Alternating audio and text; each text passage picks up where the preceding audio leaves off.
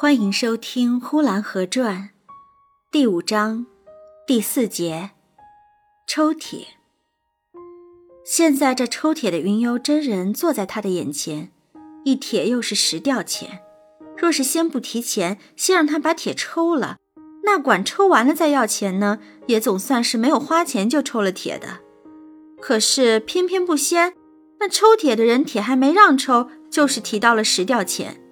所以，那团圆媳妇的婆婆觉得，一伸手十吊钱，一张口十吊钱，这不是眼看着钱往外飞吗？这不是飞，这是干什么？一点声响也没有，一点影子也看不见，还不比过河，往河里扔钱，往河里扔钱还听一个响呢，还打起一个水泡呢，这可是什么代价也没有的，好比自己发了昏，把钱丢了。好比遇到了强盗，活活的把钱抢去了。团圆媳妇的婆婆差一点没因为内心的激愤而流了眼泪。她一想，十吊钱一铁，这哪里是抽铁，这是抽钱。于是，她把伸出去的手缩回来了。她赶快跑到脸盆那里去，把手洗了。这可不是闹笑话的，这是十吊钱呐。他洗完了手，又跪在灶王爷那里乞告了一番，乞告完了才能够抽铁的。他第一铁就抽了个绿的，绿的不太好，绿的就是鬼火。他再抽一抽，这一铁就更坏了。原来就是那最坏的，不死也得见阎王的，里边包着蓝色药粉的那张铁。团圆媳妇的婆婆一见两铁都坏。本该抱头大哭，但是他没有那么的。自从团圆媳妇儿病重了，说长的道短的，说死的说活的，样样都有。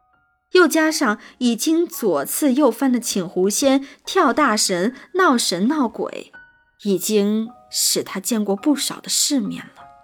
说去见阎王也不怎样悲哀，似乎一时也总像见不了的样子。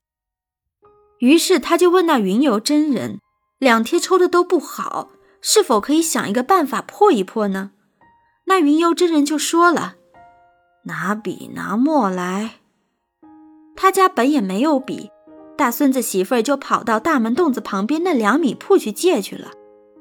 两米铺的山东女老板就用山东腔问他：“哪家要这个是干什么的？”大孙子媳妇儿说。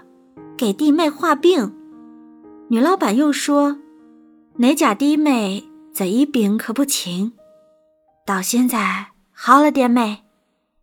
大孙子媳妇儿本想端着砚台，拿着笔就跑，可是人家关心，怎好不答？于是去了好几袋烟的功夫，还不见回来。等他抱了砚台回来的时候，那云游真人已经把红纸都撕好了。于是拿起笔来，在他撕好的四块红纸上，一块上边写了一个大字。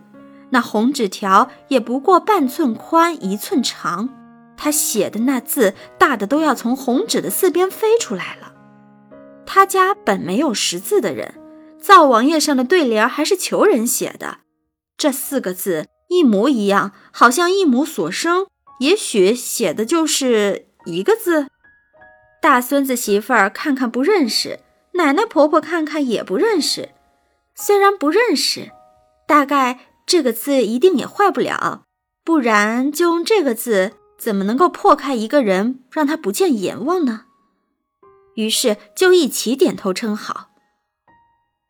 本集播讲完毕，谢谢收听。